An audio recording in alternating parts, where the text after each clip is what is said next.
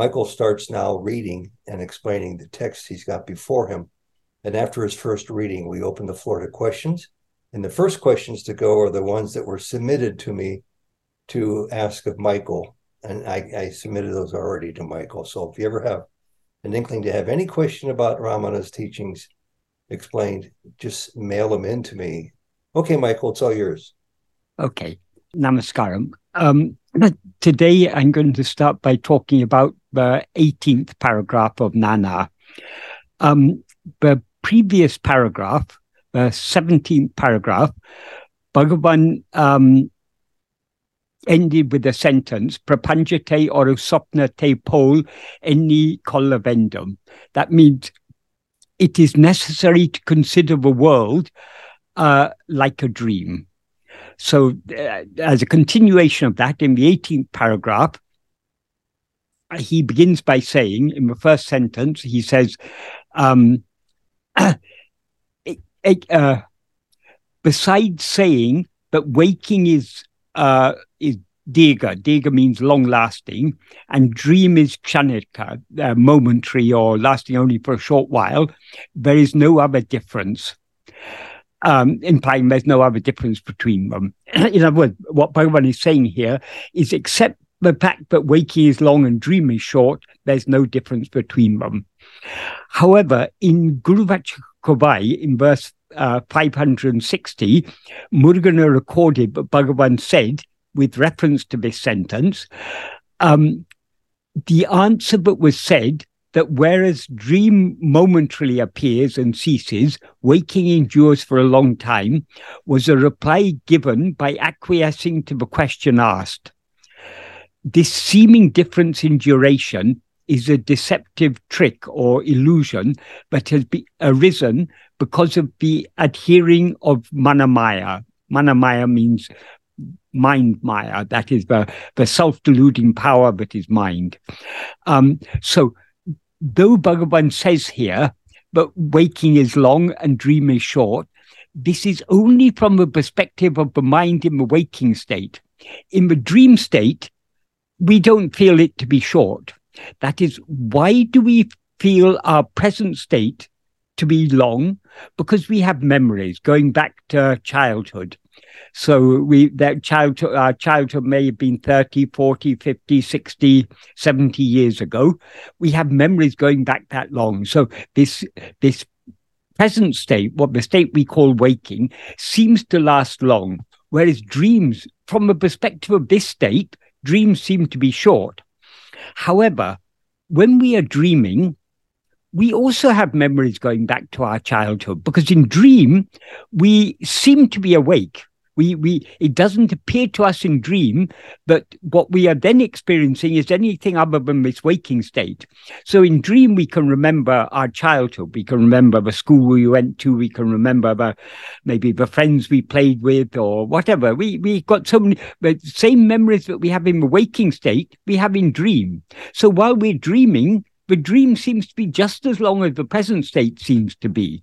So this to say that waking is long and dream is short, that seems to be true only from a perspective of um, of uh, our mind in this present waking state. Um, it doesn't actually apply to our perspective in dream. Um, so, what that amounts to saying in this, as I say, in this sentence, Bhagavan says, except that waking is long and dream is short, there's no other difference between them since even this difference is only a seeming difference, Bhagavan's uh, conclusion is that there's absolutely no difference between waking and dream. Um, and if we consider it carefully, um, that's a very reasonable thing to say because there is nothing that we that we have no evidence but we are not now dreaming because whatever we dream now we could equally, sorry, whatever we experience now, we could equally well experience in dream. So there cannot be anything that we can experience in waking state, which we can point at and say, ah, this proves that this is not a dream.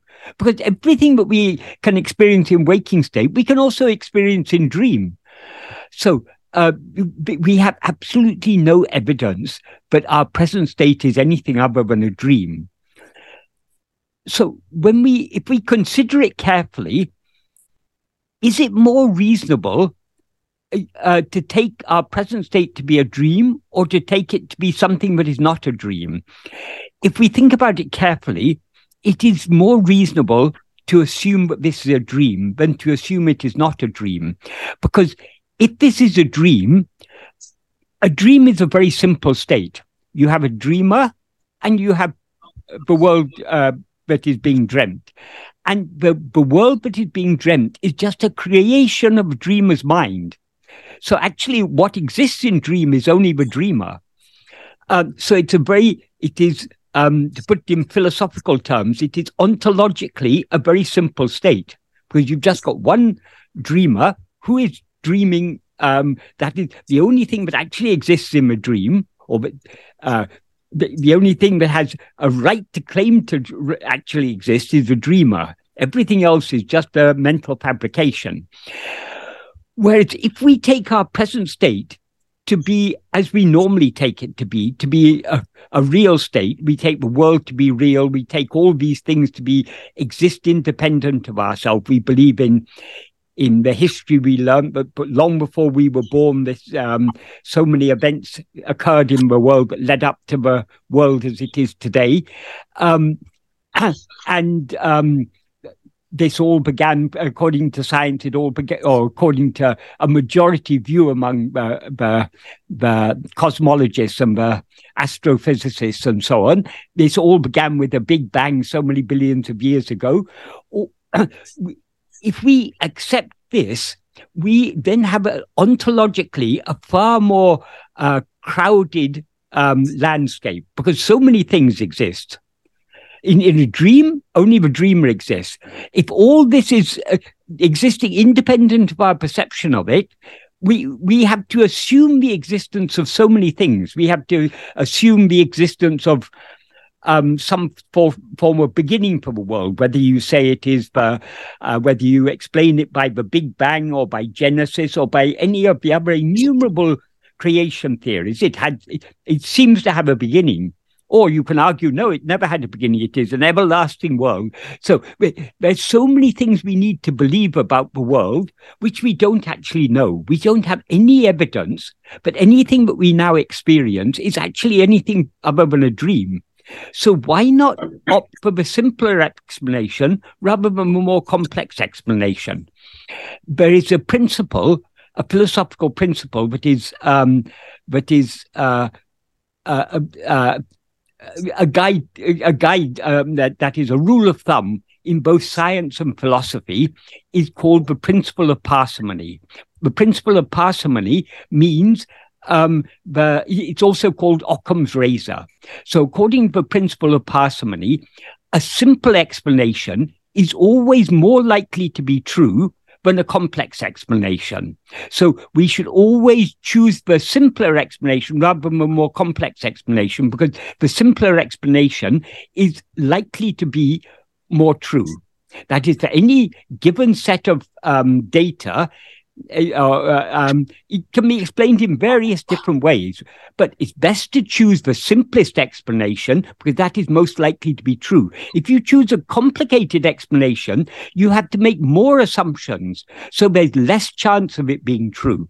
So, but the according to this principle of um, parsimony, the Occam's razor, uh, taking this world to be a dream is more reasonable than taking it to be anything but a dream. Um, so what Bhagavan says here is very reasonable. If we, it, this is from the point, perspective of reasoning. Of course, Bhagavan is not talking just from the perspective of reasoning. He is talking from the perspective of a very, very deep experience. He, he's talking from the perspective of the ultimate reality. So he, uh, with which he is one, um, with, with which he, uh, he he has recognized his oneness. So uh, he is talking from a a, a standpoint of of uh, infinite clarity, which obviously we lack. Um, so it's uh, both from a perspective of reasoning and from a perspective of trusting in what Bhagavan says, um, because Bhagavan is a trustworthy person, um, uh, it is it is reasonable to take it, but, our, but there is no difference between waking and dream. Um, so that's all the commentary on that small one small sentence, but it's very important to understand this. It's a very fundamental principle of Bhagavan's teachings, but there's no difference between waking and dream. We may ask, what relevance does this have to Bhagavan's central teaching, which is knowing who am I? Investigating and knowing who am I, it has a lot of relevance because why is it difficult? That is, knowing ourselves should be very, very simple. We're able to know so many things in this world by attending to them. Why can we not know ourselves as we actually are? Because though it is very, very simple, very easy for us to attend to ourselves, we, if we attend to ourselves, we have to give up everything else because by attending to ourselves, we bring about the dissolution of ego. And when ego ceases to exist, everything else ceases to exist because everything exists only in the view of ego. So we need to have uh, uh, uh, all consuming love to know and to be what we actually are. We need to be willing to give up everything else for the sake of knowing what we actually are. Otherwise, we won't be able to succeed in following this path. So if we recognize that this is all a dream, it is much easier to free our mind from attachment to it than if we take it all to be real. That is, if this world is real, then I, then if I um, if I work hard and um, become a millionaire or a billionaire or something, I've really achieved something. If I um, study very hard and become very learned, become a great scientist or philosopher or historian or something, I've achieved something. If I um, if I uh, go into politics and I'm successful in politics and I rise to the top and become president of the United States, I've achieved something. If um, if I um, in, if I become a, uh, a, a CEO of a big uh, um, multinational corporation, I've achieved something. So we there seem to be so many things that we can achieve in this life. But if all this is just a dream, what is the value of all these achievements? If you win the lottery in a, dream, what value does that have? While you're dreaming, you're very happy. You've got a, you've won a million dollars. But when you wake up, you, you and you open your bank account, there's no million dollars there. It's all, it's all of no value at all. So if we are willing to accept that this is all a dream, it will help us to detach our mind from it. We will be less enamored of this world. That is why this is an important teaching. It is like all Bhagavan's teaching, they're all of practical value. Bhagavan doesn't teach us anything for no reason. What he teaches us, he teaches us for practical purpose. Um, so that's why this, what Bhagavan teaches us in this paragraph is very important. Um, so in the first sentence, he says, except the waking is long and dream is short, there's no difference. And elsewhere, he said, even this difference is not a real difference, it's only a seeming difference. So according to Bhagavan, there's no difference between waking and dream. So he carries on the same theme in the next sentence, in which he says, to what extent all the Vivaharas. Vivaharas mean the activities, the affairs, the transactions, or the uh, events or happenings. So, to what extent all the Vivaharas that happen in waking seem to be real, to that extent, even the Vivaharas that happen in dream seem at that time to be real. that is, so long as we are dreaming, everything that happens in the dream seems to us to be real. The world seems to be real, and all the events happening in the world seem to be real. So, if, for example, we're being chased by a monster or something, that monster seems very, very real, and we're very, very afraid, and we're desperate to find some place to escape from it, to hide, to go into hiding, so it can't catch us. So, it everything that happens in dream while we are dreaming seems to be just as real as what, what is happening now. Um, there's a reason for this.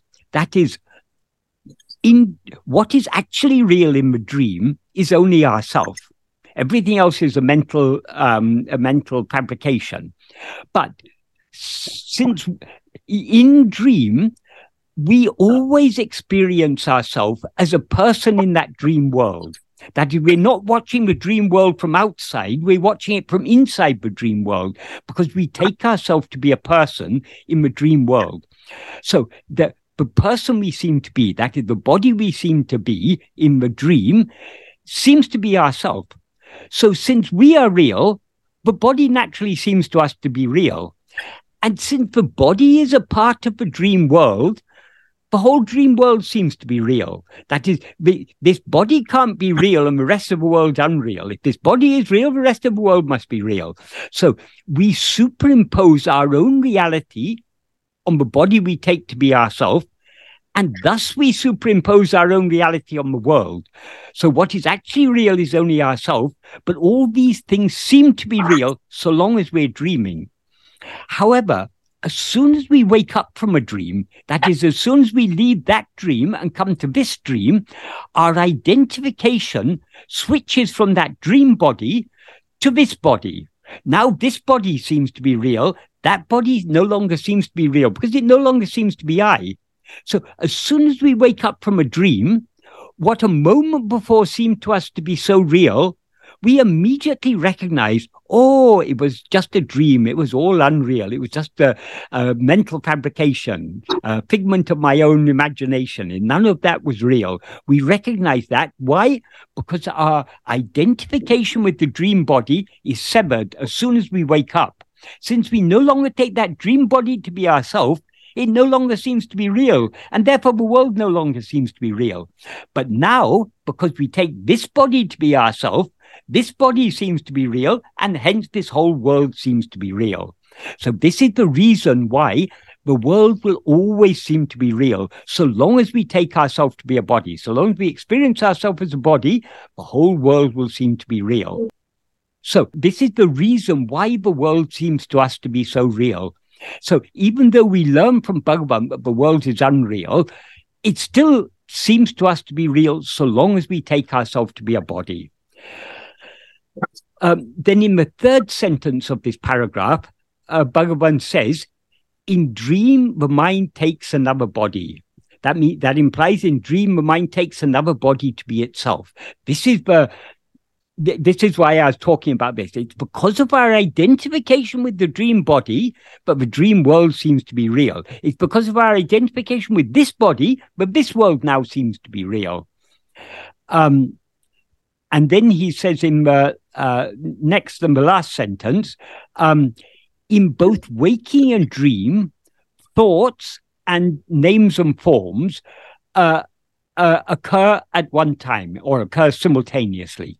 That is, thoughts means um, that that is the implication of this is what he means by names and forms is all the objects of the world. So these objects appear um, at the same time as thoughts. So long as there are thoughts, the world the world seems to be full of objects. When there are no thoughts, as in sleep, there are no objects, uh, but we are not aware of any objects. So, as Bhagavan said earlier in the um, in the fourth paragraph of Nāṉ Ār, what is called mind is an Adiseya Shakti, an extraordinary power that exists in Atmaswarupa, the real nature of oneself.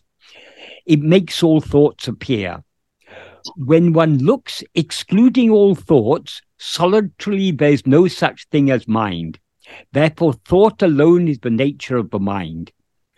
And then he goes on to say, excluding thoughts, there is not separately any such thing as world. In sleep, there are no thoughts, and consequently, there is no world.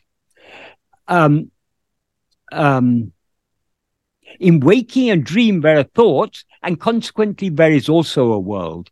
So, according to Bhagavan, the world is nothing but thoughts. And he says the same in the, at the end of the 14th paragraph. He says, Jagam embadu ninebe. That means what is called the world is only thoughts. Uh, and then he goes on to say, when the world uh, disappears, uh, that is when thought ceases, the mind experiences happiness. When the world appears, it experiences dukkha, suffering, dissatisfaction. So, according to Bhagavan, the world is nothing but thoughts. So that's what he, that's what he's implying here in this sentence when he says thoughts and names and forms. In this context, names and forms, nama rupangal, refers to the objects of the world. These appear at the same time as thoughts and they disappear at the same time as thoughts because they are all nothing but thoughts. that is usually we distinguish between the thoughts that are that we alone are aware of and that are going on inside our mind and the objects of the world which seem to be outside. But actually, those objects of the world are only inside. Just like in the in dream, we seem to experience an external world.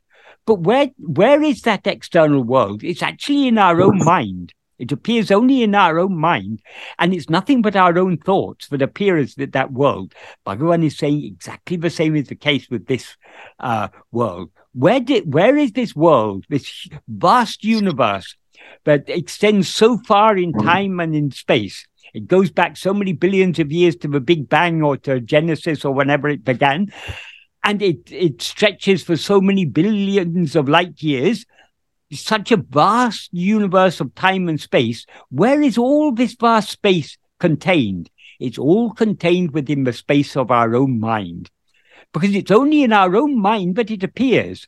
Has anyone seen any world outside their mind? Obviously not. It's only in the mind. So, according to Bhagavan, the objects of the world are nothing but thoughts. So, according to Bhagavan, what we now take our present state that we now seems to us to be waking is actually just a dream. So just like the, the the world we see in a dream is just our own mental fabrication, this world is our own mental fabrication. It has no existence independent of our perception of it. So this is what Bhagavan teaches us in this 18th paragraph. Um, uh, Ted, shall I go on to deal with the, the questions that you emailed to me? Because it just so happens that, but, but this is very um, this is very uh, relevant to the what this paragraph is very relevant to the um, first question that you sent me. So uh, I, I, would say yes in one minute since you've done the first part. Real quickly, uh, just a follow up question on yes. what you've been oh, talking certainly, about. Certainly. I'm not sure how to express it, and I'm not sure if it makes any sense since uh, it's obviously a dream when I when I awake to the world mm. uh, in the morning. Yeah. Uh, all I see is a mental image of what I humanly think of as reality. Yeah. And yet, in re- in true reality, it's nothing but a dream. Mm. What about those who walk the earth today who are awakened? Let's say their answer, their questions have been answered. They know who they are. Why do they still find themselves in the dream, or is that just another twist of the dream for us to out? Um, well, we, this is where we need a deep and we need to think deeply about Bhagavan's teachings. That is, there is a myth. That myth is called self-realized people.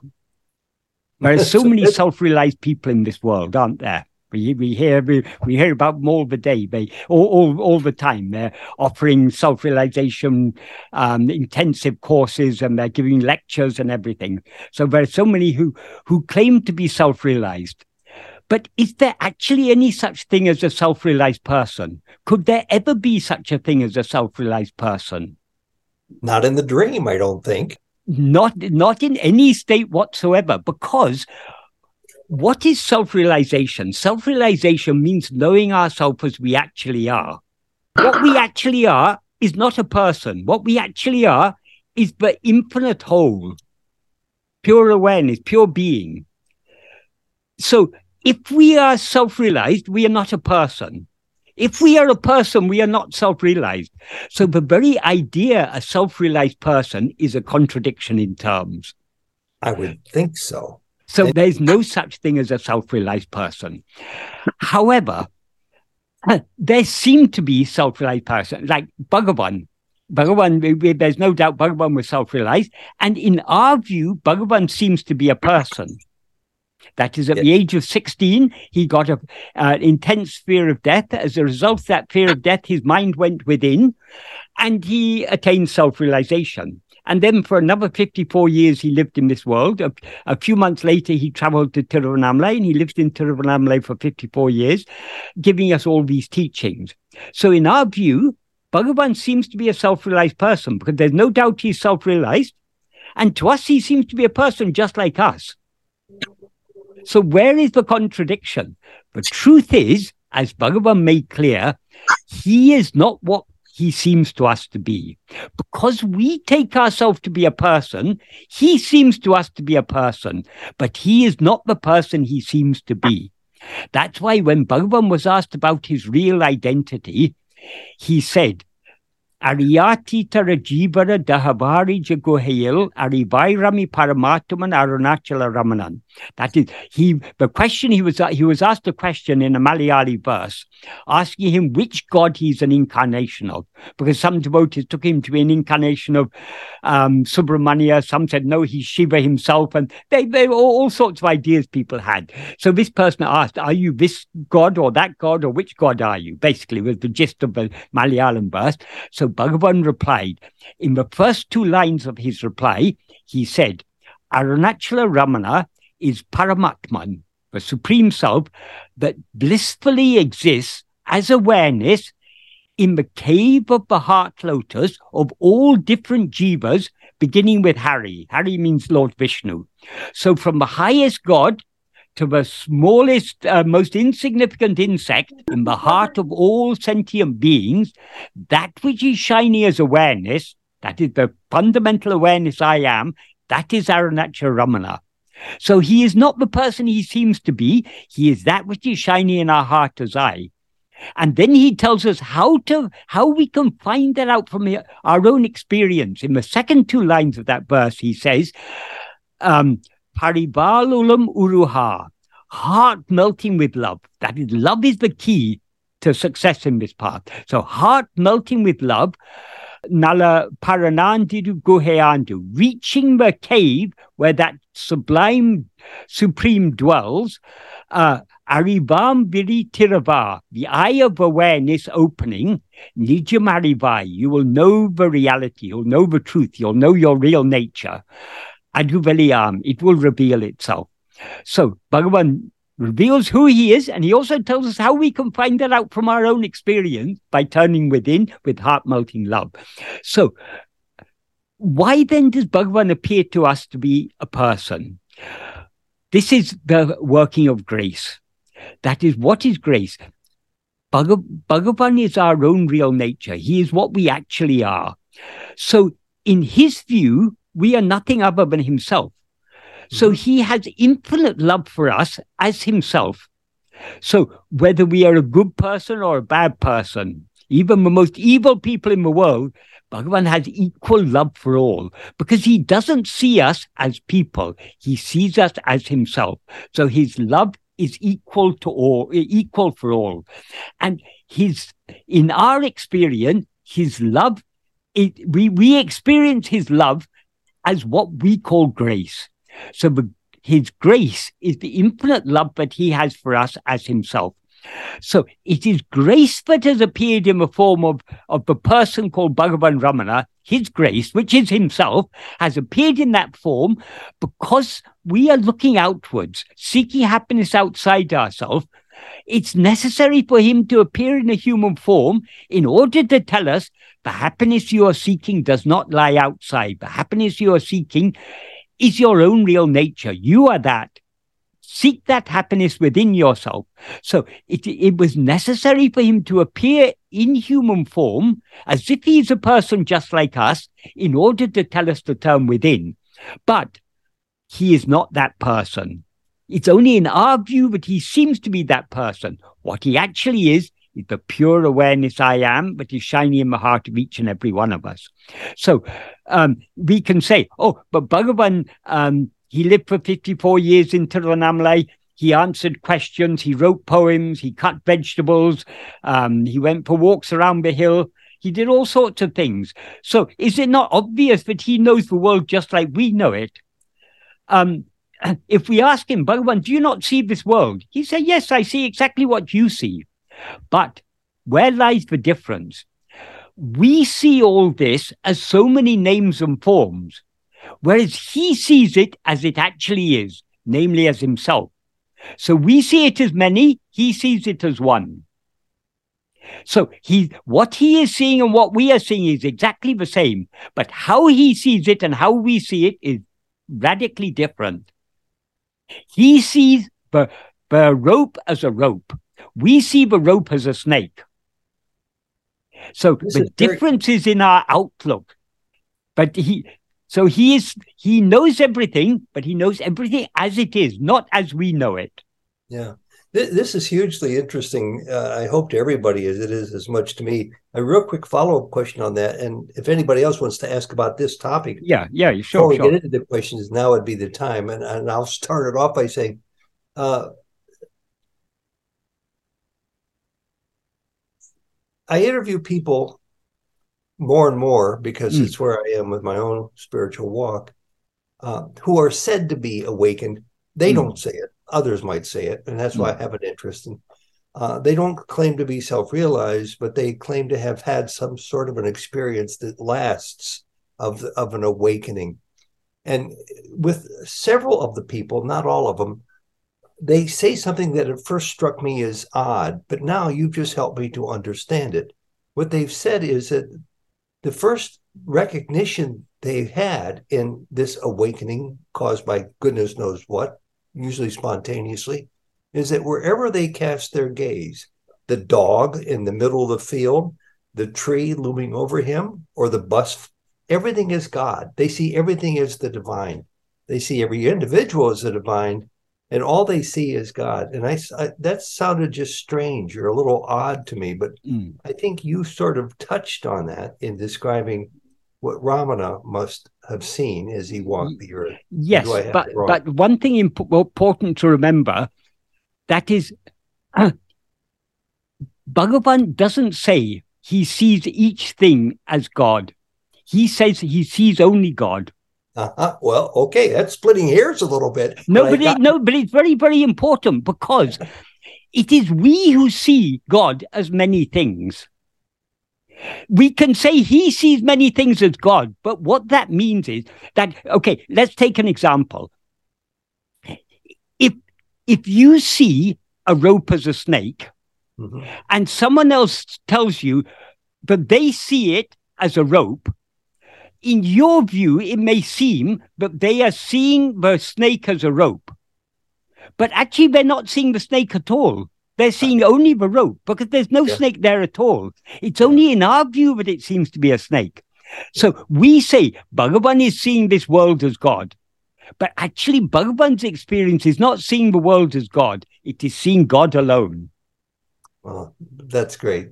Anybody else here have a question it, about it? may sound like hair splitting, but it's very important to understand this. Because otherwise, we we are we are trying to imagine seeing many as one. Yeah. If, as Bhagavan said, that is, there's a major school in Vedanta called Bheda Abheda Vedanta. That is, this is this is actually uh, uh, forms of Abheda Abheda Vedanta uh, were were prevalent even before Advaita uh, became uh, uh, uh, uh sort of rose to the forefront, because there are many things in the in the um, in the Upanishads and the Bhagavad Gita and the Brahma Sutra, but seem to imply multiplicity. There are many things that seem to imply oneness. So they came to the conclusion that there is difference in no, Bheda means difference. Abheda means no difference. So Bheda Abheda means that you're see that there's difference in non-difference and non-difference in difference. Bhagavad, uh, and so that was a very ancient interpretation of Vedanta. Um, Vishishta Dvaita is a variation on that. And most of the later forms of Vedanta were based on Bheda Abheda Vedanta. In fact, the Gaudiya tradition, that is the, what is nowadays called the Hare Krishna tradition, that is their philosophy is called Achintya Bheda Abheda Vedanta. Achintya means it's inconceivable Because how can you conceive how difference there can be differences and non-differences and non-different. But according to Bhagavan, if there is if you see differences, you do not see non-difference. If you see non-difference, you do not see different. The two you cannot, you cannot, you have to either choose to see difference or you choose to see non-difference. The experience of Vignani is abheda, absolute no difference whatsoever. So we are trying to understand his experience from our expect- perspective. So he say we say he sees all this as one. No, he sees one as one. He doesn't see all this at all. He sees only one because only one is actually there. It's we who are seeing that one as many. Mm-hmm. Mm-hmm. Very important distinction. Thanks. Yes. Thanks for clarifying that. Right. Uh, let's take a real quick check on uh, Liam, Marie, Michael, Mickey, Purnima, all of you. Does anybody have a question they'd like to ask on this topic before we move in to the next round, uh, round of questions? Just put your hand up or talk if you do. Marie, how about you? You just made yourself visible. You're from France, right? Yes, yes. Um, no, no, it's just there remains um, to see like to stop seeing many but what like i don't have a question about it i mm, guess okay. How can we stop seeing many? So long as we're looking away from ourselves we are seeing many. Because that is what is the basic duality is subject and object. So long as subject so long as you have a subject seeing an object you've got a duality there one subject is seeing many objects. So, so long as we are looking away from ourselves at anything other than ourselves, we are caught up in multiplicity, in, in duality, because there's ourself and there's whatever else we know. So the only way to go beyond duality, to go beyond multiplicity, is to stop seeing other things, to see only ourselves. If we see only ourselves, this ego, which rises, stands, and flourishes by experiencing multiplicity, this ego having nothing to hold on to. If, it, if, if we as ego tried to hold on to our own being, we will thereby subside back into our being, remain as we actually are. That is, our being is the source from which we've risen as ego. So we, by trying to hold on to our being, we subside back into our being and remain as our being. Our being is one. So when ego subsides, everything else subsides along with it because all objects appear only in the view of a subject. Without a subject, there cannot be any objects. So the way to see all as one, or the way to see seeing all and to see only the one, is to see ourself alone. Because only by the, the only non dual, so long as you're attending to anything other than yourself, there's a duality. There's you, the one who's attending, and the thing you're attending to. If you attend only to yourself, that alone is Advaita. That what is the correct practice of Advaita? It can only be self attention, because attending to anything other than yourself is duality. So, what Bhagavan has taught us is the correct practice of Advaita. Attend to nothing other than yourself. If we attend to nothing other than ourselves, ego will thereby subside and everything else will subside along with it because everything else appears only in the view of ego. How do we know that? Because in waking and dream, we rise as ego and we're aware of many things. In sleep, ego subsides and all the manyness disappears. So manyness appears only in the view of ego. So instead of the ego looking at the many, if it looks at itself for one, it will subside back into its source, which is one and non dual, and that alone will remain. Because that alone is what is always real. That alone is what actually exists. And speaking for myself, at least I know I can see that I still want I I still want to experience objects. That is, that is the whole problem. That is the problem we are all up against. This is the this liking to experience objects is what are what are called Vishaya vasanas. And that is the obstacle we're up against. And it is the very nature of ego to have Vishaya vasanas. That is, the Vishaya vasanas are not ego, but it is the nature of ego to have Vishaya vasanas.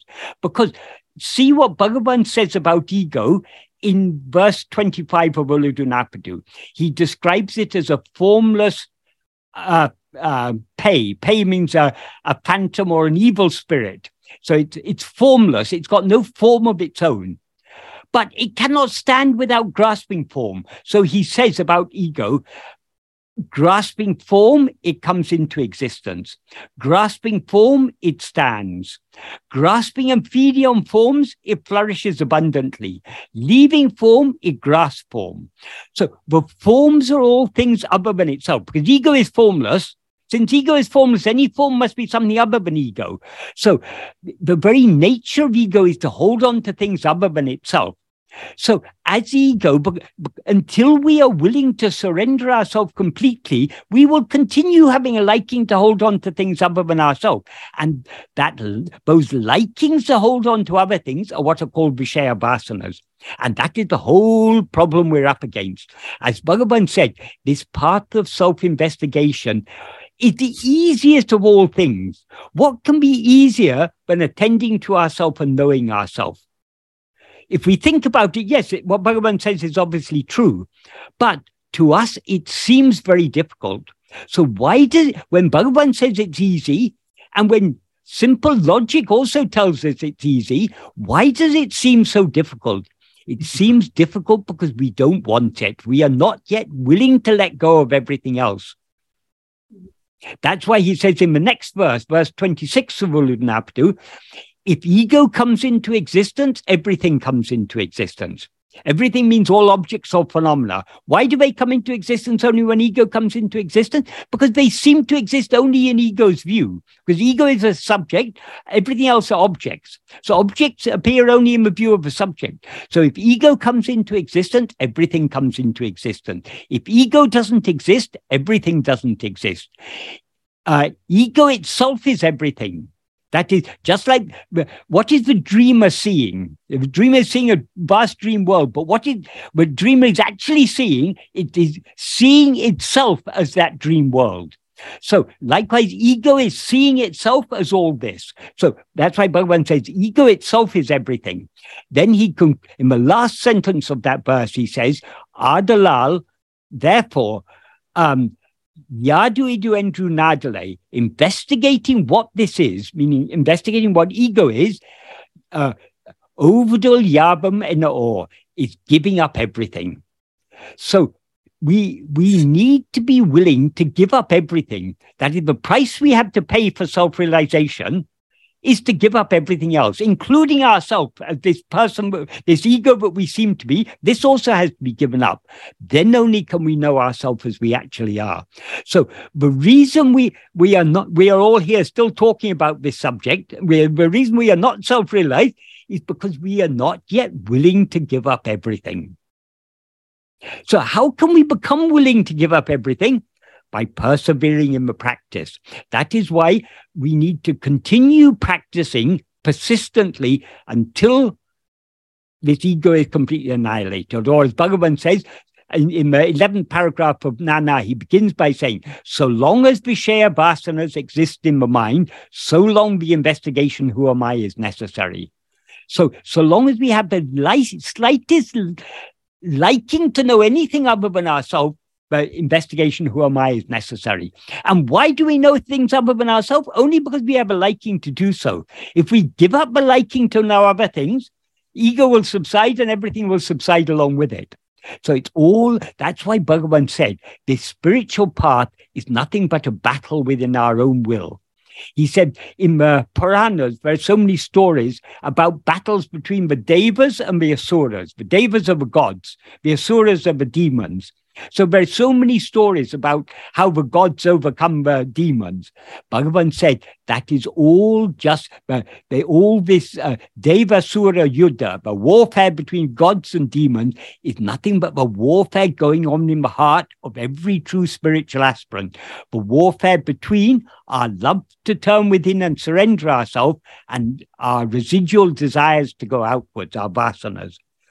So the whole spiritual battle, the whole spiritual path is nothing but a battle fought within our own will. And this is what Bhagavan refers to in Aksharamanamalai when he prays.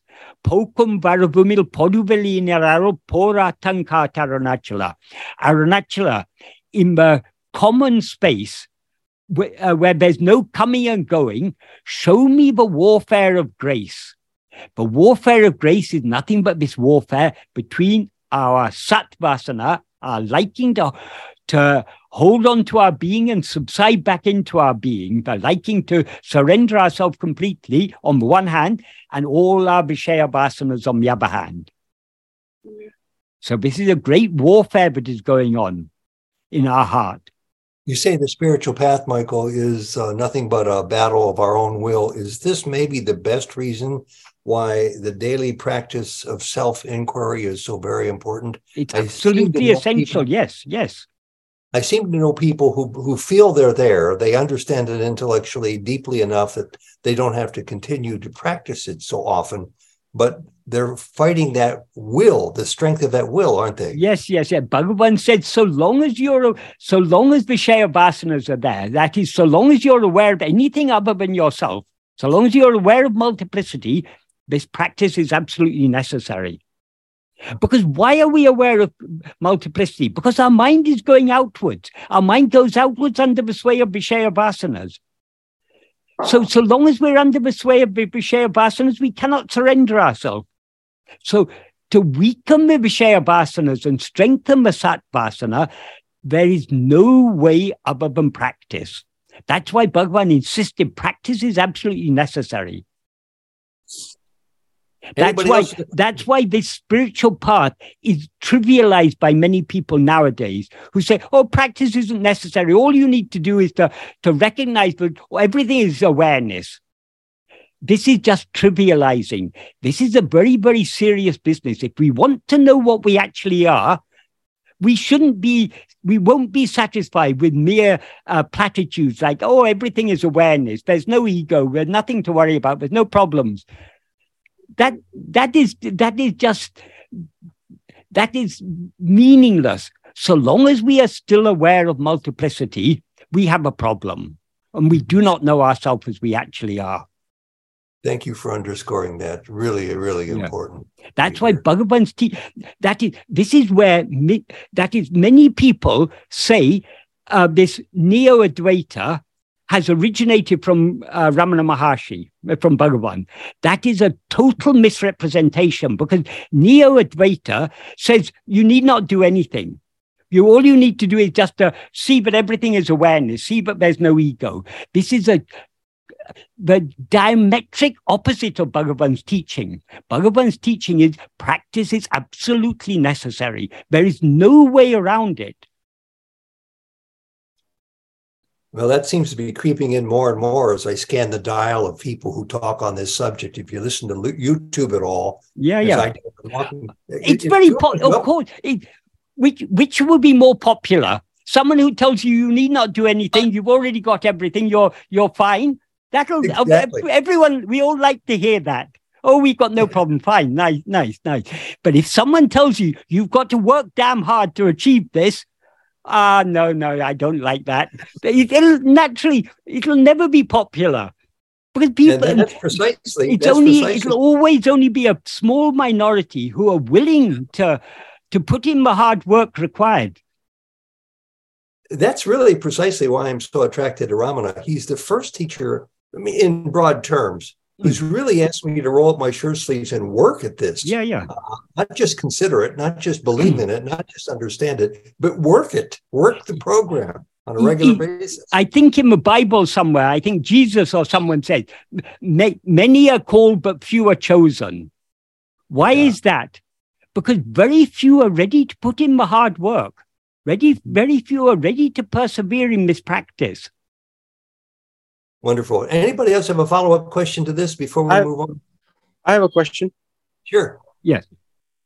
Uh, Michael, so if one is, let's just say, kind of more strongly identified with the body, but understands that, yes, the body goes to sleep and then it has this dream, this mental fabrication, wakes up into what it considers a reality, but understands at some level, yes, this is also a dream. I may be able to touch it, feel it, sense it, smell it, taste it, but okay, I understand in some level that it's a dream. But then there's also when you're in this waking state, thoughts that you have to deal with that you don't there, there's not a um there's not a fine i mean there's not a uh, a, a, distinction i guess you can say or a, a, a, there's no veil that kind of count that that veil that that hides your thoughts from reality. It's like you kind of i mean with your physical eyes you see the world but then with your mind you see thoughts and they kind of yes. all can happen at the same time. Yes yes. So your thoughts are happening also at the same time that you are seeing this world yes. in the yes. waking state. But in dream you don't always see those thoughts. You just see kind of like the mental fabrication and it's only in the waking state that we can make progress it's only in the waking state that we can overcome our ego and, and, and be more self-attentive so I, I mean there's are there levels that we have to no, dive no. deep within no, it, uh, what we experience in dream is exactly the same as we experience in waking. In dream, we also we're aware of the, but there's a world out there, and I'm thinking about it. I see something. Oh, I like that. I don't like that. So we, we we're aware of both the the thoughts that seem to be in our mind and the world that seems to be out there. But it, there's no difference at all between what the, the nature of our experience in waking and the nature of our experience in sleep. They're exactly the same. So if we can if we can follow this self-investigation in the waking state, we can equally well follow it in dream. And if we are if we are serious about following it in the waking state, the waking state, so often our mind is going outwards. And then we remember we try to bring it back to ourselves. The same will be happening in dream if we're really following this practice. So so in our dream state, if if, if we're very conscious of this practice if we're if, if we're trying our best to be self-attentive in the yeah. waking state when we do go to sleep let's say we like well like bhagavan said if you know if if, if if we go to sleep practicing self inquiry or whatever meditation practice that will continue through the dream state. And then when we wake up we will continue that. So that's that's also the same with i mean it's it's, it, it, if it, it's just a matter of how much effort we put into this waking state that will continue through the waking and then back into the waking state yeah. until yeah yeah yeah. it becomes effortless it, it never becomes effortless until the one who needs to make the effort uh, disappears. That is, so long as ego is there, it will have Vishaya vasanas, and effort is needed to avoid being swayed by the Vishaya vasanas. So holding on to a self-attentiveness always requires effort until ego is destroyed. Then there's no, uh, then we go beyond effort. But we, we shouldn't think that a time will come when this will become a, a walk in the park. It'll all be effortless. No, the struggle will go on till the very end.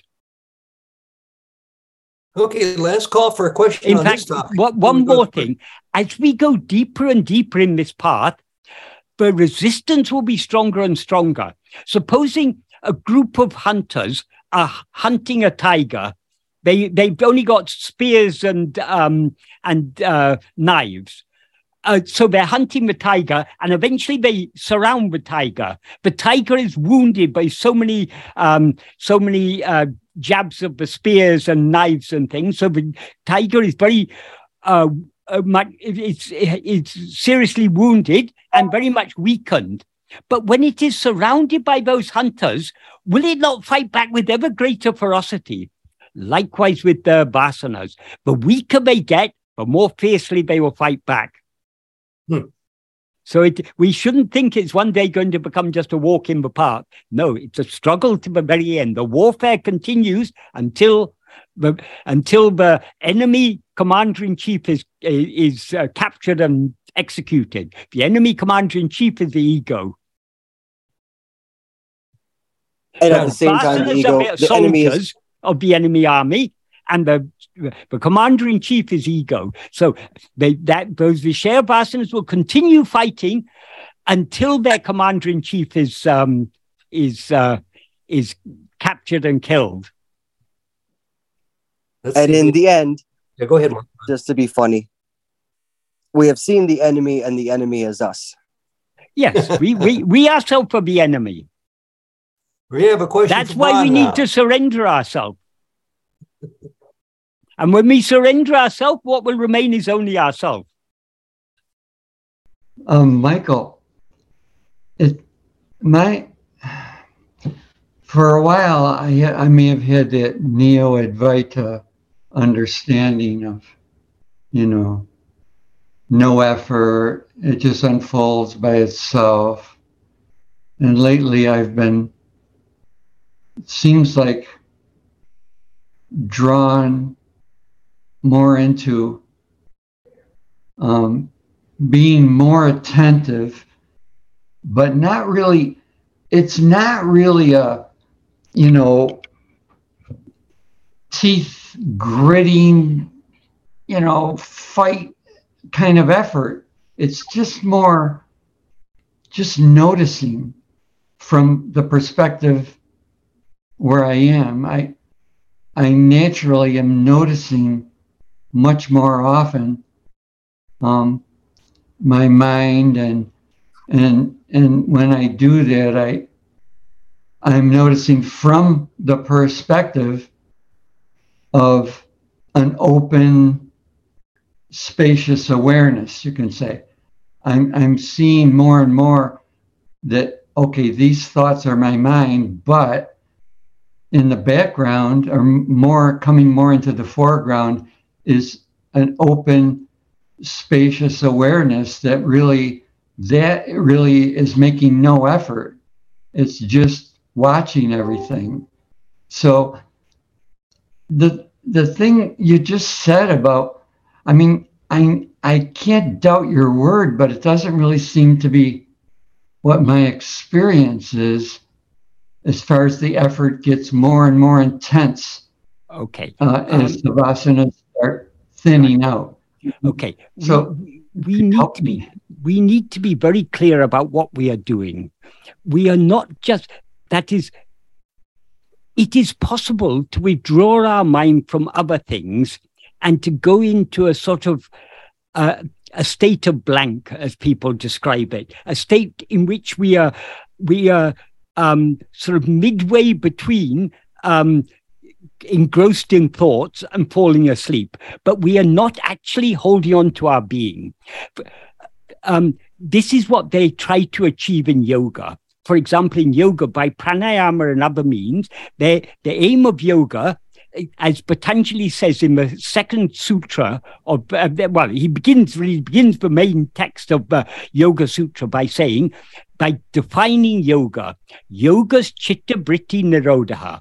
That means yoga is curbing or restraining or stopping the chitta vrittis. Chitta vrittis means the activities of the mind. So the aim in yoga is to bring the mind to a standstill. Bhagavan said that is not the point. If you bring the mind to a standstill, if you take that far enough, you end up just in laya. You that laya may be called nirvikalpa samadhi, but that's actually of no spiritual benefit at all. What is required is not only to stop thoughts, it is to attend to ourselves. In fact, Bhagavan says, "Etane enningal erinomena," in the sixth paragraph of Nāṉ Ār, he says, however many thoughts arise, so what? We should not be concerned about thoughts. But when thoughts appear, to whom do they appear? We should be interested in turning our attention back to ourselves. So the key to this practice is being self attentive, attending to ourselves, not just experiencing a blank, not just experiencing a, a calm and peaceful state of mind. Yes, by various meditation techniques, you can get into a, a state of mental quiescence. That is not our real nature. Mental quiescence is not our real nature. Our real nature is beyond the mind, beyond the, the states of mental activity and mental quiescence. We, we need to penetrate through. So, what we are trying to hold on to is our own being. Yeah. That, our No. own being is beyond the blank because the blank, when you say it's a blank, that's a mental evaluation of that state. You call it a blank. It's only from the perspective of the mind, it's a blank. That's not that's not really what I'm trying to convey, Michael. Okay. It's like when I first had this experience, I, for the first time, I could feel free from being a prisoner of thoughts. And my identity recognized a deeper aspect that was a open spaciousness that was totally fulfilled. It wasn't empty, it was totally fulfilled, yet separate from the mind. And it felt um, that's the deepest experience I've ever had. And actually, it's always been there since since I first really noticed it. It's never really left me.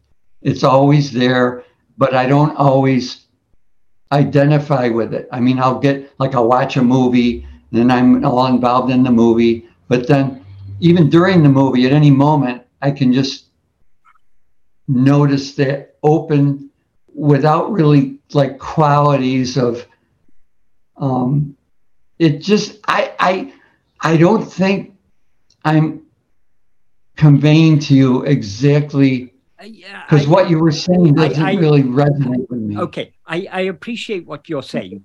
Um, such states we do experience but we need to go deeper.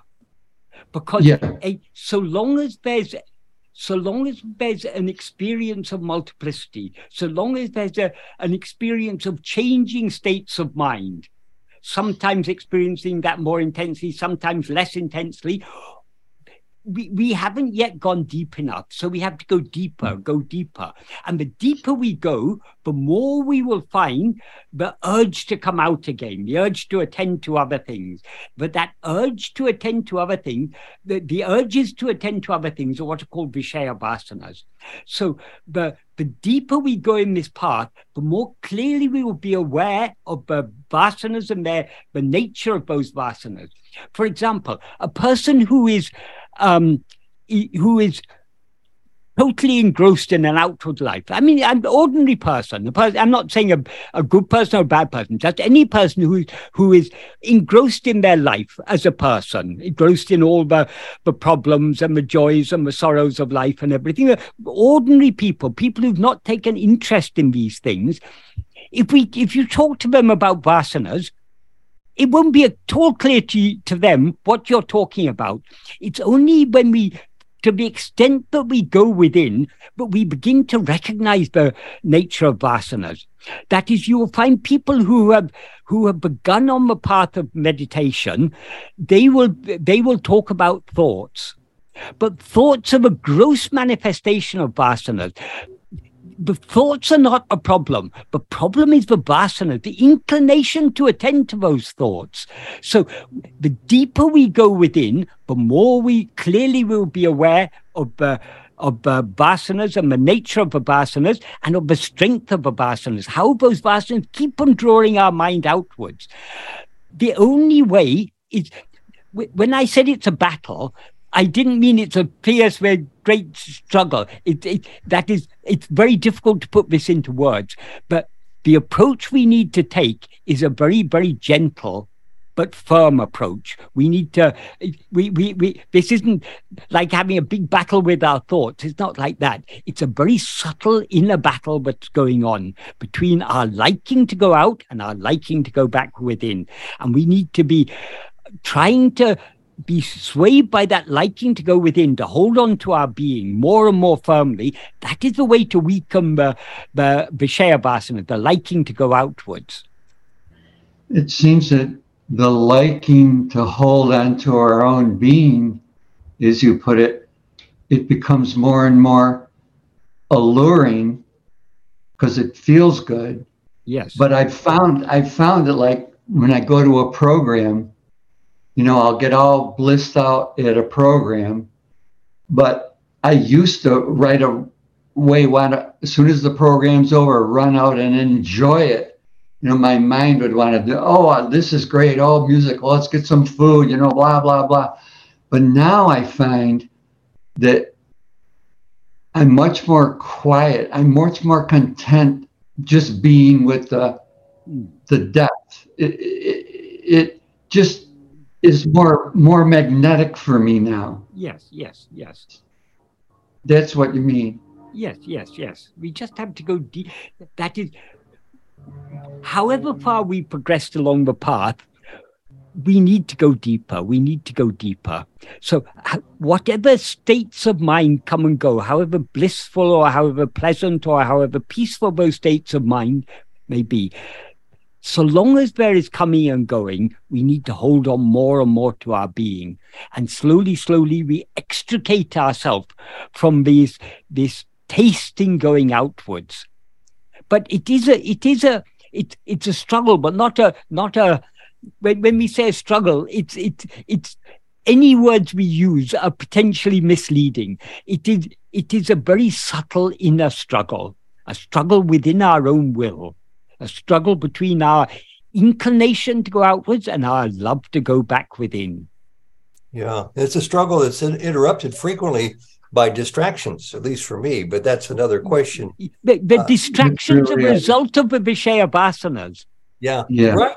Exactly. Yeah. It's really clear. That's, that's Thank you so much, important. Every single day, I'm aware of them in myself. Mm. In fact, just turning my attention towards the subject of vasanas seem to bring up things from my past I've not recalled before or I've yeah. not thought of before, but they're nonetheless there working yeah, yeah, yeah, yeah. to maintain themselves. Let's go to Marie for a final question before we go to the questions that were sent into you, because uh, one of them at least is very good. I want to get to. Yes, where's Marie? Where's um, she? Yes, they are. You, you say that um, it becomes harder. Like for me, it becomes harder and harder to turn within in the sense like I feel worse than before, like even more engrossed with the world. Yeah. And and I don't know if it's the Vishaya vasanas that are stronger or just my will to go within is weaker than before. Um, there's another factor to bear in mind here. That is, as we go deeper in this path, we we understand more clearly what it is to be self attentive. That is, when we start off, we've got some vague idea what it means to be self attentive, but it's not a very clear idea. So at first, we are not going very deep in our self attentiveness. So it may seem relatively easy, but as we as we go deeper in the practice, our the clarity of our understanding of what actually self-attentiveness is, we, we, we recognize it more and more clearly. And then, and then we recognize more and more how little we actually want that. So it, it, this is another factor. That is the fact that it, it may have seemed easier at first because we didn't we didn't clearly know what it was we were supposed to be doing. But as we cl- understand more and more clearly what self attentiveness actually is, it, it, it, requires to let go of everything else and to hold on just to our being. And then we it becomes clearer to us how little liking we have to hold on to ourselves. As Bhagavan says in another verse of Aksharamanamalai. Do not be like Mukilam Mungatu Muka Ramahadane Tukiane Daralaranachla. Instead of being like a mirror held before a noseless man, uh, up, uplift me and embrace me. That that what does that mean? It means that is as we go deeper and deeper within, we recognize more and more how little love we actually have to go within so it does feel like we are, we're, this practice is like a, a, a mirror to us, showing us our, our noseless, ugly face. we see we see ourselves that ourself means as for mind more and more clearly the more we try to see ourselves as we actually are that is the more we the deeper we go within the, the greater clarity with which we're able to recognize all the all the blemishes and defects in our mind. Sadhu Om used to give an analogy for this. He said, if you see a crescent moon, you can't see any craters. Even if you see a half moon, the craters are very, very vague. Only when the moon is full do you see all the craters very clearly. Hmm. Likewise, as the mind gets purer and purer, the imperfections are stand out more and more clearly. Good so we recognize how little love we have to go within, only to the extent to which we go within.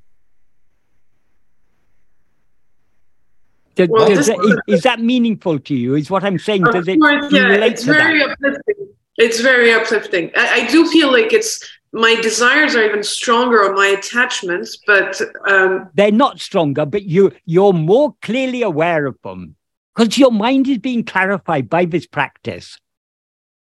Mm-hmm. Yes. Well, they seem to be stronger because you're more clearly aware of them.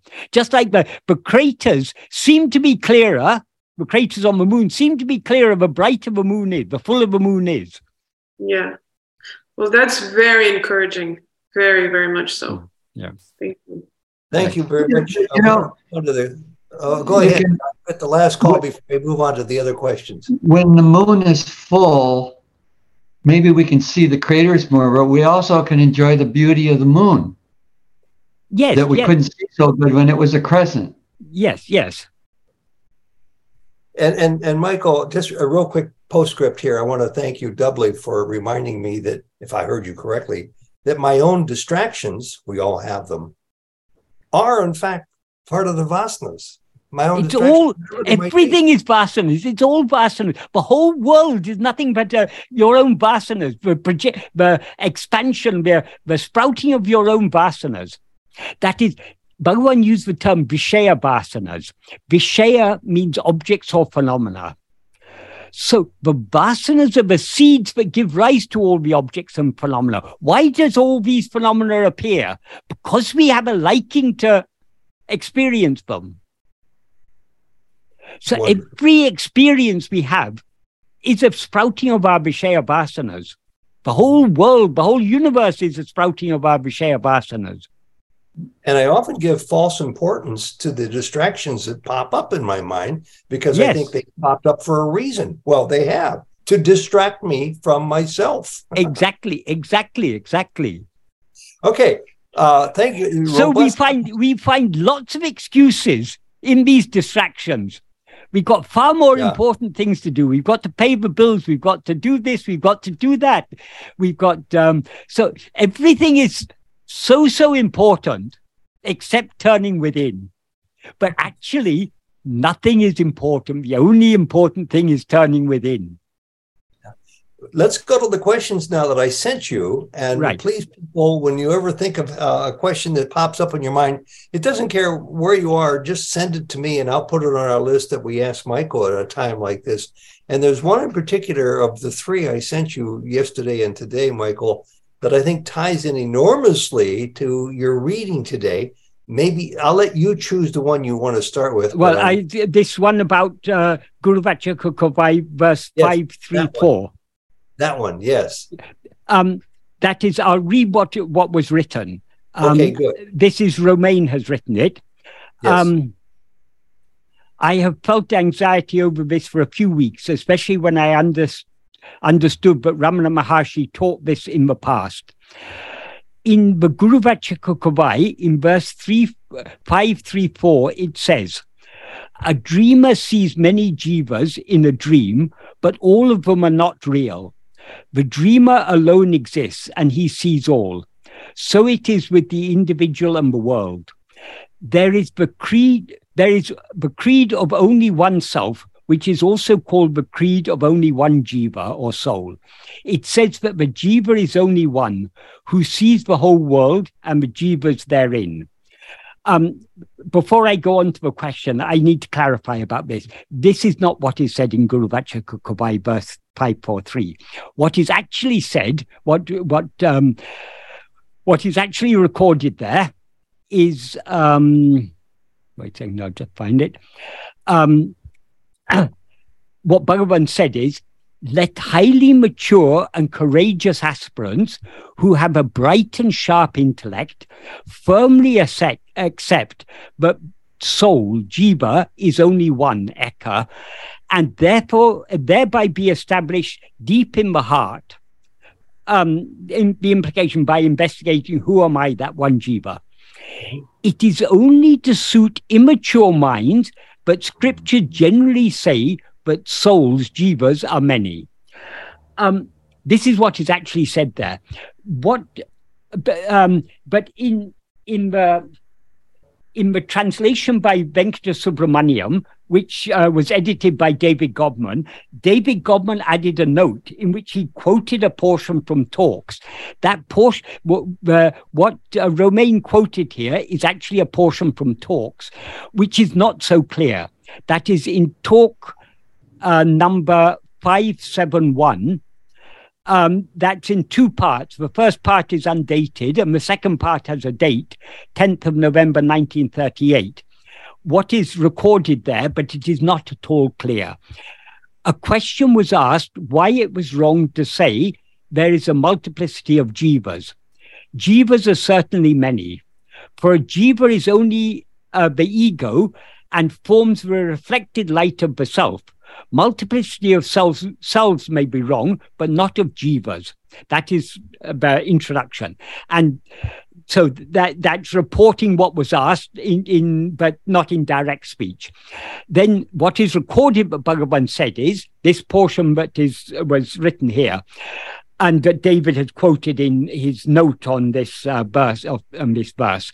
That is, Jiva is so is called so because he sees the world. A, dream, a dreamer sees many jivas in the dream, but all of them are not real. The dreamer alone exists, and he sees all. So it is with the individual and the world. There is the creed of only the one. This, this is the bit which is unclear. There is the yeah. creed of only one self, which is also called the creed of only one jiva. It says that the jiva is only one who sees the whole world and the jivas therein. And then the devotee asked, the jiva means the self here. And it's recorded that Bhagavan said, So it is. But the self is not a seer. But here he is said to see the world. So he is differentiated as the jiva. This is not a clear recording. Um, that is, when Bhagavan spoke, he spoke very clearly. But often we find passages in talks where things are a little bit garbled. Th- that is, there's no word in Tamil, self with a capital S. The term Bhagavan used in Tamil generally is tan. Tan simply means oneself. In some context, it may refer to ourselves as we actually are. In some context, it may refer to ego. We need to understand from the context the sense in which mm-hmm. it's uh, meant. So here, this is this is a very garbled recording here, but there's some good points here. The main point is when Bhagavan was asked about this Ekajiva Vada, this uh, this this uh, contention, but there's only one uh, jiva, he referred to the analogy of dream. This is the important point. A dreamer sees many jivas in a dream, but all of them are not real even that the wording is not quite clear.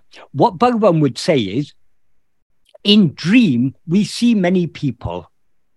Because we, this jiva, jiva means the soul or ego, that is, as ego, we see ourselves as a person. And in dream, we see many other people. So because we as ego take ourselves to be a person, we take every person to be an ego. So there seem to be many jivas. But all those jivas exist in the view of this one jiva, the dreamer. Um, so I'll now come to the to the question that this person asks, uh, but uh, Romain asks. He says, "Question: Do I understand this correctly? That there is only the I am, the being who is reading this passage, and that no one else is real, but are only characters in my dream. How exactly should we view those we find around us, friends, relatives, etc.? Are they not real? Okay, this is a very good question. Firstly, um,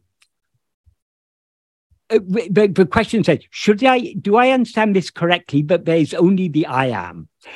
We need to, when Bhagavan talks about jiva, he's not talking about I am. I am is our being. Our being is real. That alone is what is real. That is the ultimate reality. So whenever Bhagavan uses the term I am on its own, he's referring to our being. To, that's to our to our being is satchit, the, the awareness of our being, or the, that is the, the, the, the pure being, pure awareness. That is what I am refers to. Jiva or ego is the is the false identification. I am this person. I am Romain. I am Michael. I am Ted. I am whoever. So the, the names um, Romain, Michael, Ted, all these are names referring to particular bodies because we take this body to be ourselves. Our experience now is I am this body. So when we are dreaming, we the whole dream is our own mental fabrication. But in the dream, we don't experience ourselves as a dreamer. We experience ourselves as a character in our dream, as a person in our dream. So we we see ourselves as a person and we see many other people, and those other people seem to be just like us because we take ourselves to be a person. So, are those other people real? No, they are not. What about the person we take ourselves to be? This person we take ourselves to be is no more real than any of the other people we see. So the question how should we view those we uh, find around us friends relatives etc we should view them just as we view ourselves if we take ourselves to be a person then we should take those people to be selves just like us we should, that is, so long as we experience ourselves as this body, we are so concerned about this body. If it's cold, we want to wrap up warm. If it's hot, we want to take off. We want to find find some air conditioning or a nice fan or something. We want to cool off. If we're hungry, we want food. If we uh, if there's a strong urge to go to the toilet, we want to go to the toilet. So we are we are we are so concerned about this body, providing for its every um, need, its every convenience. We give it nice, um, nice clothes, nice. Um, um we may put perfumes on us. So we we have bath. We take so much care of this body. If it's injured, we go to a doctor. We want medicine. We want. Uh, we maybe undergo surgery. We we we are so concerned about this body. Why? Why are we so much concerned about this body rather than so many other bodies in this world? Because this body is I, those are others. So, so long as we take this body to be I, we should treat every other body as a person just like us. We should, so, so long as we're looking outwards, in effect, there are multiplicity of jivas. What Bhagavan says in this verse of Guru Vachaka Kovai is we should pay close attention to it. Um, uh, what he says is, let highly mature and courageous aspirants who have a bright and sharp intellect firmly accept that Jiva is only one and thereby be established deep in the heart. What that means is, if we understand that we are the only Jiva, we should turn our attention within to investigate who am I. So for, for this teaching that there's only one jiva is to encourage us to turn our attention within. It shouldn't influence our behavior outwardly. When we are looking outwards and behaving in this world, we are behaving as a person. Every other person in this world is as real as the person we take ourselves to be. So we shouldn't attach more importance to this person than to any other person. So if we're hungry and someone gives us a, a, a bowl of food and some other hungry person comes, we should be happy to share our food with them because their need is just as great as our need. If I say, no, I, this is my food. I'm not going to give you. We are strengthening ego. We're strengthening the identification of ourself with this body. So we should freely share. That's why Bhagavan says in the 19th paragraph of, of Nāṉ Ār, which we'll be talk, which I'll be talking about next month. He says, whatever is given to others is given only to oneself. If this truth is known, who indeed will not give to others? So we, we should be of course, others exist only when we take ourselves to be this body. In dream, we take ourselves to be a body, and so there seem to be others. In waking, we take ourselves to be a body, so there seem to be others. In dream, in sleep, we don't experience ourselves as a body, and so there are no others. But so long as we identify ourselves as a body, there are others, and those others are just as real as the person we take ourselves to be. So Bhagavan isn't teaching uh, but there's only one person. That would be absurd. There's obviously there's so many there, are um, seven billion human persons in this world, and so many other persons in other forms: dogs and cows and cats and horses and elephants and fish and everything. They're all people just like us. They are all sentient beings. They're all jivas just like us. So when we look outwards, there are so many jivas, but since all this is a dream, all those many jivas appear in the view of this dreamer, the one jiva who now identifies itself as I am this person. So the, the persons are many, and so long as we take ourselves to be a person, every person seems to be a jiva just like us. So when we're looking outwards, we should behave as if there are a multiplicity of jivas. We should be kind and considerate and uh, Uh, mindful of the welfare of all others. That is so. So the, the question is, how should I view my uh, fr- uh, those we find around us, friends, relatives, etc.? We should treat them as friends and relatives, and we should treat everyone else as friends and relatives. We we shouldn't. We should be equally kind to the stranger on the street, to to the um, to the friends and relatives we've known for years, because they all. Uh, so long as we take we value li- our life in this body, it seems to us that every other living being values its life equally. Because there's, I mean, so long as there seems to be a multiplicity of living beings, every living being values its own life. So we have no, we we we should show the same concern for the life and for the welfare of others, but we show for the life and welfare of the person whom we take to be ourselves. So Bhagavan isn't saying that we should, uh, but we should ignore our friends or relatives or anyone. We, of course, when we are looking outwards, behaving in this world, we should behave uh, kindly and lovingly to all.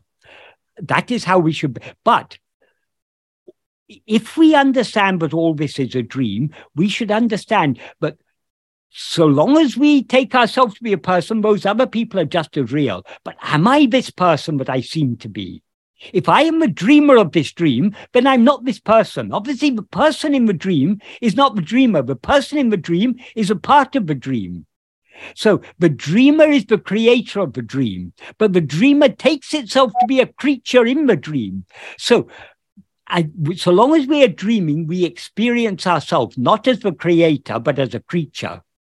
So we should behave in this world accordingly, with due respect for all other uh, creatures that we see around us, all the other people we see, both in human form and in non human form, we should treat all equally and be equally kind to all. But is all this real? Does all this exist independent of our perception of it? When we think deeply about it, then we should turn our mind back within to find now I seem to be this person, but is this person what I actually am? It cannot be. If I was actually this person, I couldn't be aware of myself without being aware of this person. Now I take myself to be this body. In dream, I take myself to be some other body. Both those bodies seem to be the same person, but they're actually two different bodies. In sleep, I'm aware of myself without being aware of myself as a person at all. I'm not aware of any person. I'm not aware of anything other than my own being in sleep. So, since I'm aware of my being in sleep without being aware of anything else, I cannot be anything other than my being. Therefore, who am I? I am only I, nothing other than I. But now it seems to us we're a person. So long as we take ourselves to be a person, and look outwards we see many other people. We should treat all those people with the same with the same care and concern that we treat this person. Does it stand to reason that michael that a person who's walking uh, into an awakening experience however you want to describe it in other words they get this they're practicing this uh, they're responding to it and they're slowly but surely awakening does this mean that they then see the other 7 billion people around them as slowly but surely awakening also? No, no, it does. Um, uh, that is when we look outward, there are so many different types of people some people are kind and considerate and everything. Some people are very selfish. Some people are, we see all types of people in this world. Some people are very cruel. Some people take, even take pleasure in causing, hurting other people. There are all sorts of people in the world. So we, we need to have discrimination. We need to discriminate. We, we, we're not saying all people are equally good or equally bad. There are all variety of, of people in this world. As, as Ramakrishna Paramahamsa said, God exists in all, but you shouldn't for that reason go and embrace a tiger.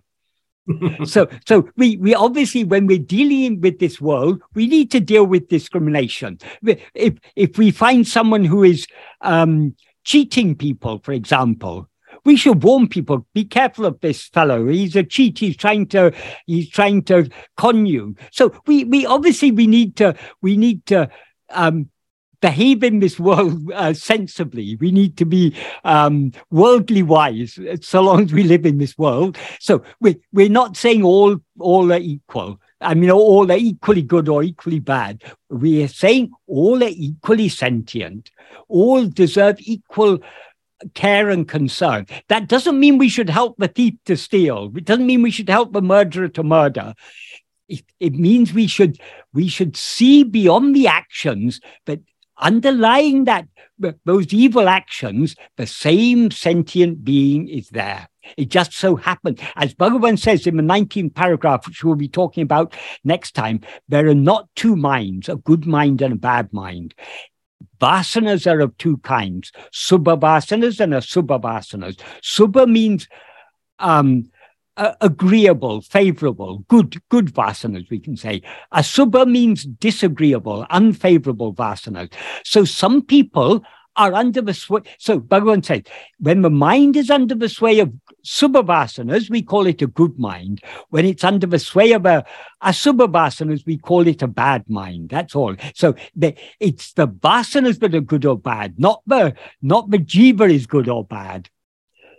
Wonderful. Some Any... jivas still have very bad vasana. They haven't yet overcome their bad vasanas. So we need to be wary of such people. But we, if if a man is a, a very cruel person and he's and he's uh, st- dying of starvation, we should be ready to give him food because after all, he he's though he though he may be his mind may be full of very bad vasanas, he's hungry just like every other person is hungry. So we should be kind to all. But maybe we should lock him up in prison because we know if he's let out of prison, he's going to be causing so much havoc to others. We lock him up in prison. We treat him kindly, give him food, give him, uh, let him exercise and everything. Maybe give him books to read. Maybe let him edu- get educated. Maybe give him opportunity to reform him but obviously, you don't allow him out on the streets to continue uh, uh, treating people, but we should still treat kindly. Excellent. Follow up questions, perhaps, to this important uh, point that was raised and answered quite well by Michael? And Kay, if nobody has a follow up question, I have a follow up question. Yeah. Okay. Yes, uh, just one quick one, actually. Um, so, what I guess tying it all together, when it comes to a dream and all the many jivas that are having all the many dreams and there comes along Bhagavan or any other great Mahatma, great soul that comes to wake them up, like the elephant in the dream. Um, there's there, there's a passage. I, if it's kind of a long-winded winded question, but if I could just read this passage, it's it's actually in Guru Vachaka in the David Godman version, um, but I it's not actually a Guru Vachaka verse, but it's from letters from and recollections of Sri Ramanashramam. Um, and uh, if I could just read it really quick, it's, well, it's what, not too what, long. What, which verse number are you referring to? Because I happen to have the well, book it's here. actually in between verses 307 and 308, but it's in David Godman's version. yeah, David yeah, I've got, and- I've and got, I've got that here because it was, I, I, I referred to it today because of this, um, this question that was asked, which was quoting something which wasn't in Guru Vachaka Then I understood it must be from here. So Yes. three, three zeros seven, you say? Yes, between 307 and 308. Yes, it's, it's, Um, com- it's it's comment actually- on that. Yes, It's a comment on it. yes. and I, I just I, I guess to, just to tie everything all together the the role of the guru the role of the mahatma the role of bhagavan and and and his you can say purpose in i mean everyone that's become uh, you know um influenced by bhagavan or has uh, was in the presence of bhagavan bhagavan when he was alive or has come across his teachings now um th- you know the, the the mahatma is said to awaken awaken you and certain uh, bhagavan has made it very very direct and clear. Focus on yourself you know be aware of the i the i am in you. I mean there's there's there's other you can say mahatmas that have have said that but then there's these you know other great souls as well like krishna rama who have said very similar things but not as direct. I mean, even Christ had said, you know, very, very close, you know, very, very powerful I am quotes that, you know, many, many, many Christians, you can say, m- might not comprehend as what, what does that mean unless they, I mean, maybe be, have become more, you know, uh, uh, more attuned to, to Bhagavan's teachings. But I don't know if there's a, a lost in translation effect.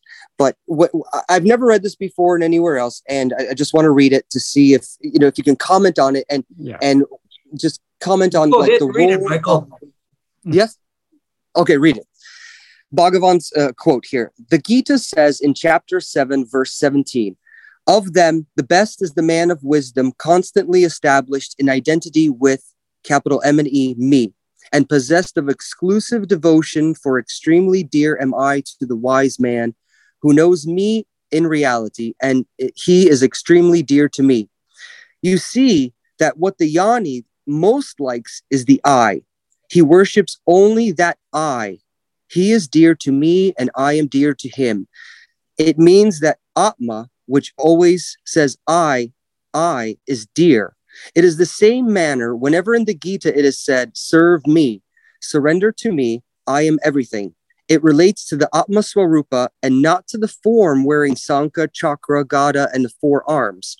The references made by all Mahatmas to I are to that Atma Swarupa and not to the body. To them, nothing other than the self is evident. Michael, your reaction to that? Abs- absolutely. I some of the wording here I don't think is exactly Bhagavan's wording. For example, um, the last sentence, to them nothing other than the self is evident. I think the term Bhagavan would have used there would have been Atma Swarupa. Atma means oneself. Swarupa means real nature. So Atma Swarupa is the real nature of ourself.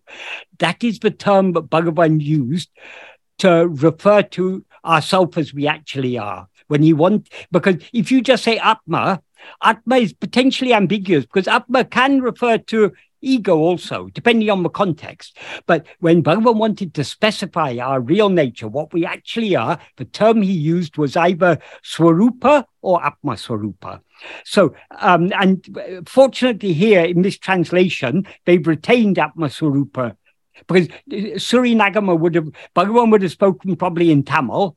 Suri Nagamma recorded it in Telugu. Her brother translated it into English.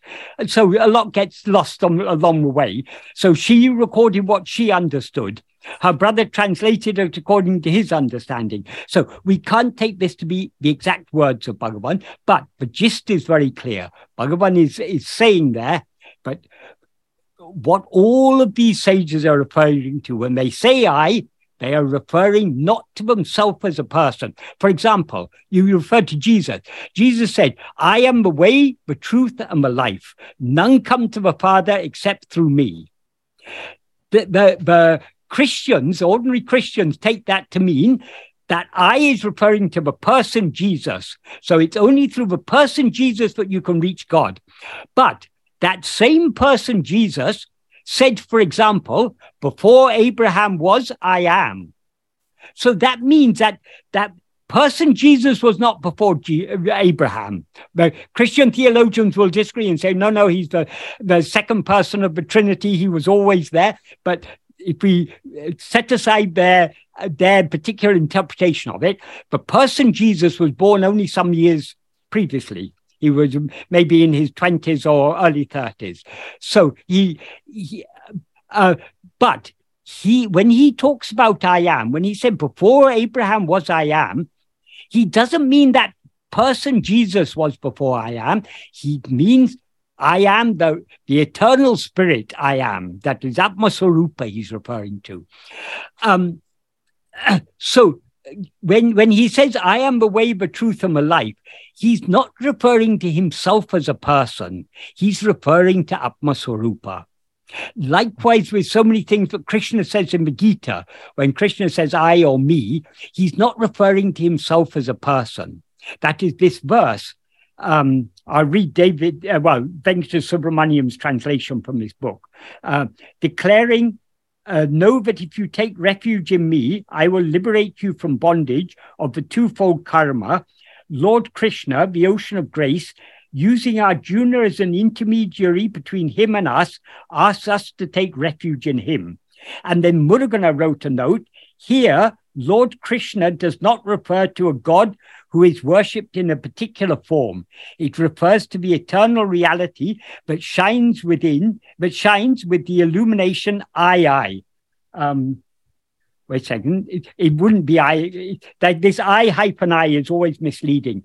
It means I am I. Wait a second. I'll just get the book and see what Murugan actually wrote there. Because um, I've got Murugan's here also. Um,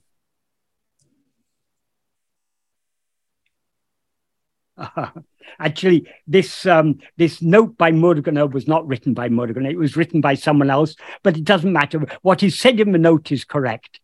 Um, and the word there is um, okay. Anyway, it's not written by Muruganar, but the idea is correct. But but that when when any god such as Krishna refers to I, he's not referring, he's not limiting himself to a name and form. That is, it is Atmaswarupa, our own real nature, but appears in the form of Krishna, appears in the form of Bhagavan, and gives us teachings. So, what what Bhagavan is, what is Suri Nagamma recorded in uh, in the gist of what she recorded is absolutely correct. It is it is referring only to um, that is, as I say, when Jesus says, I am the way, the truth, and the life, that I am is not referring to him as a person. It's referring to what he actually is, which is Atmaswarupa. And that is what we actually are. So, ha- have, have I adequately answered your question, um, Michael? Or did you have something more to ask about that? I, I, was yes, and at the same time, I'm just I'm just wondering. I mean, Bhagavan has made it very very clear what that means. Yes, like w- w- when Krishna says, you know, I am the self of all selves. Yes, it's hard to translate that. Like, how how does that relate to me? But Bhagavan has said, you know, when Bhagavan said, it is your own I. I mean, yes. that is so direct, so yes. intimate, yes. so so it's it's like the arrow right in the middle of the target and it really yeah. hits you and and yet these are all other great mahatmas that have said similar things but there's i don't know there, there there's the, the directness is not there that that uh, it, it, just seems like i don't know if there's a there's there's a translation issue or if there's you know just because it, it, the audience intended or the devotee that it was spoken to um you know it just wasn't written there or expressed there in those same terms, and yet these are all still Mahatmas that have yes, but uh, been be be very careful of Krishna. He's a notoriously tricky fellow, notoriously tricky. In Gita, Krishna gave so many different teachings to cater for different people at different uh, levels of spirituality. But the very, very deepest teachings, which are 100% in tune with Bhagavan's teachings, are given by Krishna in the Gita. Bhagavan has selected 42 verses from Gita. But even among those 42, not all of them are 100%, but there are a few I can point out.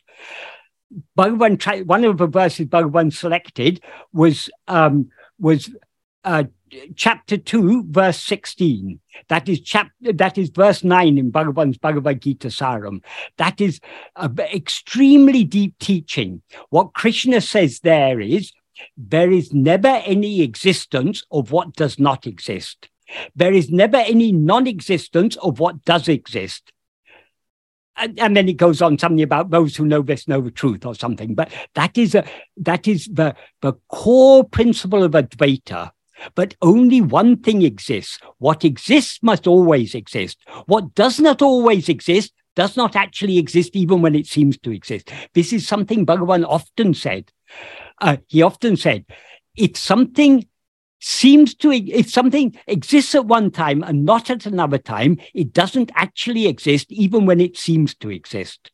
Because if something exists, it must always exist. If something doesn't always exist, if it exists at one time and not at another time, that means it is not inherently existent because it gains existence and it loses existence. Since it's not inherently existent, it borrows its existence from something else. So, but what actually exists must always exist and it must be unchanging, Bhagwan said, because if something is changing, it's one thing at one time, one thing at another time. So what exists must always exist. It must be unchanging. And most importantly of all, it must be self-shining. So that verse is, is the very core principle of Advaita and it's it, it, perfect accord with Bhagavan's teachings. As far as the practice is concerned, Krishna expressed the practice of self investigation perfectly in two verses of, um, of the Bhagavad Gita, that is chapter 6, verses 25 and 26. He describes the practice of self investigation in almost exactly the same words that Bhagavan used in Nāṉ Ār, keeping the mind fixed on oneself. He doesn't say this is Atma Vichara, but he said that is what you must do. And in his commentary, Shankara says this is a, this this teaching is the this is the the teaching of the highest teaching of yoga. In other words, this teaching the, the ultimate practice.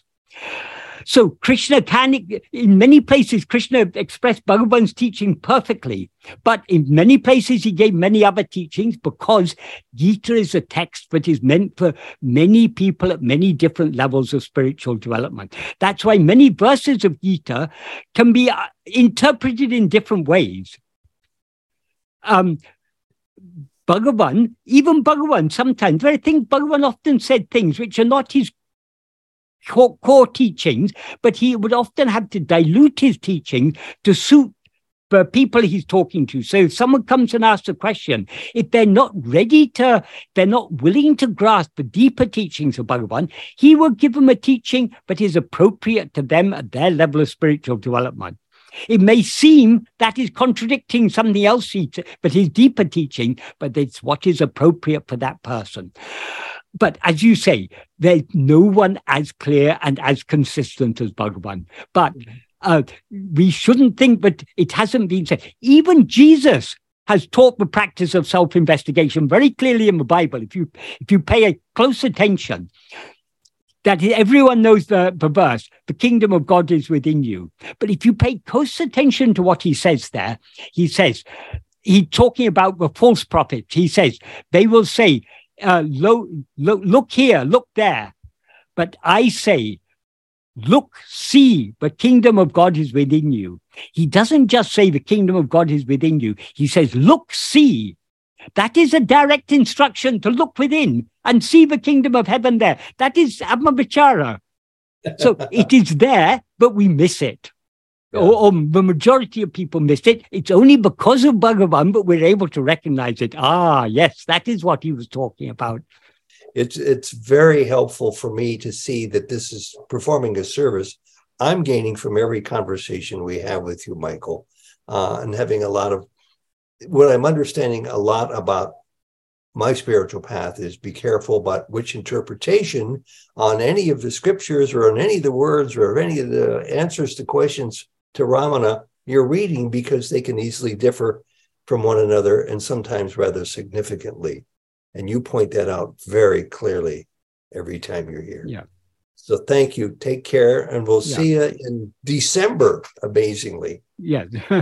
oh, oh, and one more thing I'll add because I referred to those two verses, verses 25 and 26 of chapter 6 of Bhagavad Gita.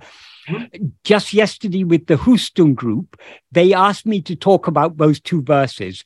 So th- there's a video which I'll be posting within the next few days. Before I post this video, the one okay. immediately before this one will be one on those two verses of the Bhagavad Gita, where Krishna describes the practice of Atmavichara perfectly. Well, he doesn't call good. it Atmavichara, but. Do you have the Bhagavad Gita committed to memory? No. you certainly seem like you do. no, I don't. I don't. I, I know very, very little. I've spoken about the three verses I know very well. And I also know one where, uh, but uh, Michael referred to, where Krishna says, uh, Ahamatma Gudakesha, I am the self. That is, I am, I am the self in the heart of every self. Well, you're a real treasure. The self of all selves. Uh, that one also treasure. Bhagavan selected and translated. You're a real treasure. You always give all the credit to Bhagavan. And well, I'm, so- uh, I'm not giving the credit to him it's his credit. I mean, the credit is due only to him. Who am I to give him the credit? I, I just shouldn't take the credit from him. I'm trying to avoid taking the credit from him. When people put give the credit to me, I say, no, no, it's, it's only Bhagavan, not me. You're an intermediary. We accept that word? Even that I wouldn't accept. If Bhagavan uses a leaky pen to write his uh, beautiful verses, are we to say the pen is an intermediary? If you want, you can, but it's it's just that that pen is extremely blessed to have yeah. been chosen by Bhagavan to be the instrument of writing. So if he chooses me, that is by his uh, his infinite grace, because I am in no way worthy of of any such thing. You're too modest, but I'll accept I'm your not, word. I'm not modest. I just, Bhagavan has shown me very clearly what a what a worthless fellow I am. So I know very clearly it's not it's not it's not modesty. It's just um it's just I've been forced. I would like to think of myself, oh, I'm very great, but I can't do so because Bhagavan has shown me so clearly, like the mirror held before a noseless man. He has shown me clearly um, all my defects. well, do me a favor when you go to post this video, make sure you run it to the very end. So okay, I will. I will.